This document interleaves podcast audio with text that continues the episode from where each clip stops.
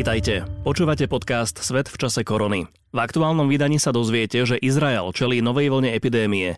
V karanténe skončilo 10 tisíc žiakov a učiteľov a prerušili aj rokovanie parlamentu. Fiaskom sa podľa všetkého skončil aj prvý skúšobný diaľkový let z Nemecka do Číny. Na Islande sa s miestnou epidémiou rozlúčili piesňou Cestuj doma. Moje meno je Tomáš Škarba a Maja Kašierová zisťovala, aké máme práva pri zrušenom zájazde. Cestovné kancelárie majú viac ako rok na to, aby vyriešili zrušené zájazdy. Príjemné počúvanie.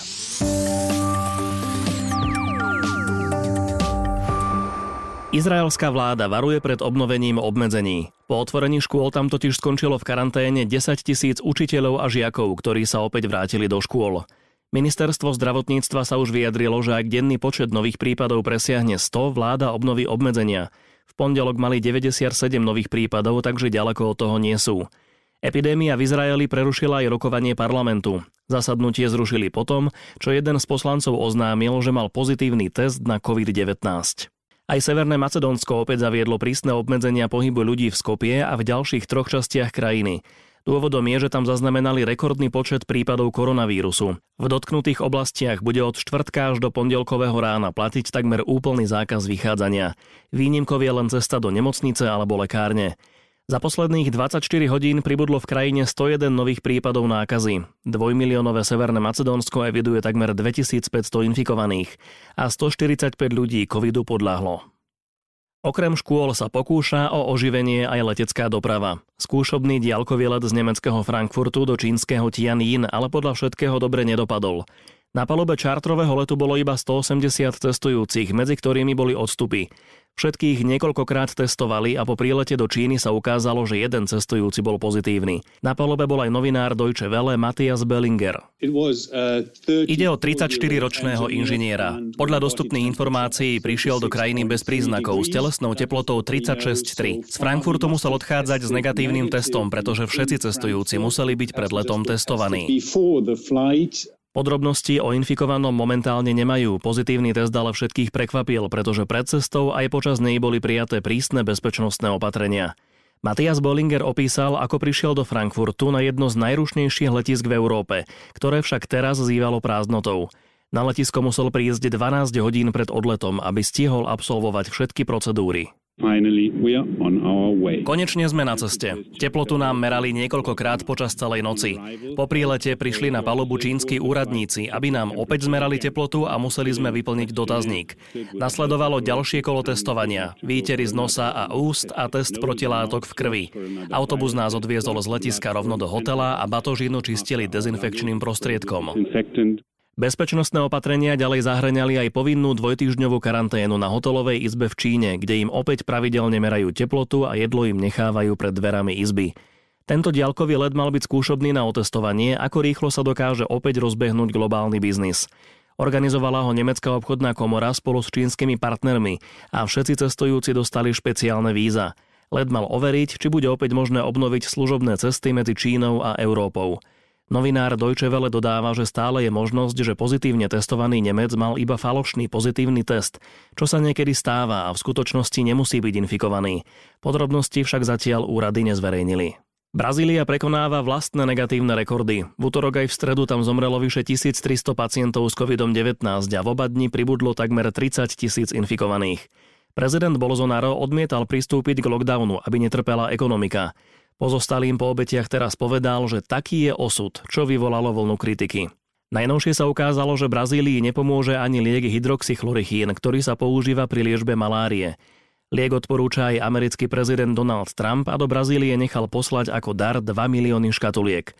Najnovšia štúdia publikovaná v New England Journal of Medicine však ukazuje, že tento liek nie je pri liečbe COVID-19 účinnejší než placebo. Ďalšie štúdie majú ešte ukázať, či môže pomôcť aspoň ako prevencia. Tieto však ešte stále prebiehajú. Objednali ste si zájazd, zaplatili zálohu a vaše cestovateľské plány stopol koronavírus. Poslanci nedávno odklepli novelu zákona o zájazdoch, ktorá chráni klientov aj cestovky. Poradíme vám, na čo máte nárok a ako postupovať. Cestovné kancelárie majú viac ako rok na to, aby vyriešili zrušené zájazdy. Ak pre mimoriadnu situáciu cestovka nemôže zájazd uskutočniť, môže zákazníkovi navrhnúť zmenu alebo poslať oznámenie o náhradnom zájazde. Podľa prezidenta Slovenskej asociácie cestovných kancelárií a cestovných agentúr Romana Berkeša, tak klienti neprídu o svoje peniaze. Ak by nevyužil služby cestovnej kancelárie, tak eh, na konci tohto ochranného obdobia, čiže 31. augusta, môže o tomto informovať cestovnú kanceláriu a tá mu vráti peniaze v plnej výške do 14. septembra 2021. Zákon zároveň neumožňuje pýtať za zájazd doplatky v plnej sume. Väčšina klientov cestovných kancelárií, ktorí si kúpili zájazdy v akcii First Moment, vyplatili iba zálohy vo výške 20, 30, možno 50% a cestovné kancelárie do tohto času mali právny nárok od klientov dožadovať doplatok do plnej sumy. Čiže tento nový zákon práve, práve ochraňuje spotrebiteľa v tom, že cestovné kancelárie tieto doplatky pýtať nebudú. Zákon o zájazdoch tiež počíta s výnimkami, špecifikuje skupiny ľudí, ľudí, ktorí majú nárok na skoršie vrátenie peňazí v plnej výške.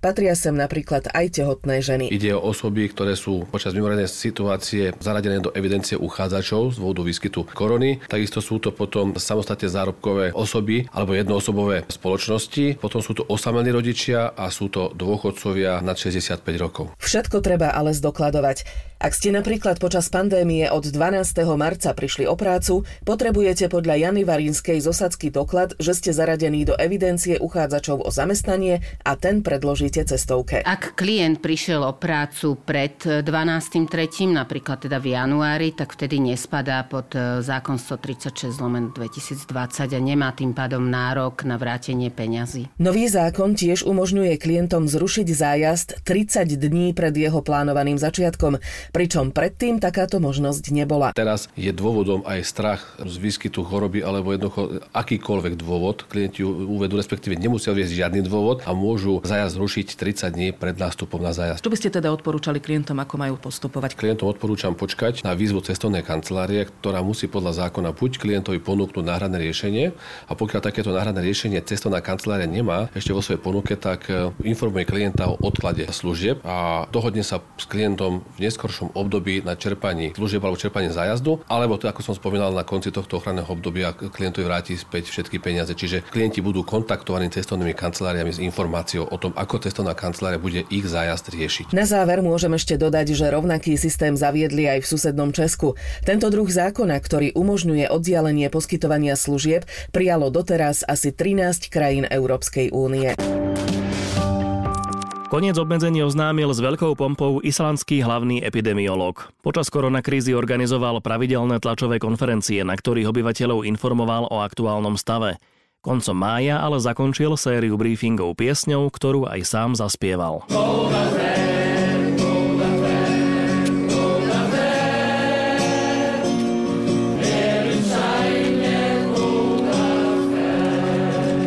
Pieseň má názov Cestujme doma a obyvateľov chcel vyzvať, aby zostali ostražití, zbytočne necestovali a zabránili ďalšiemu šíreniu koronavírusu. Počúvali ste podcast Svet v čase korony. Pekný deň ešte želajú Tomáš Škarba a Maja Kašiarová.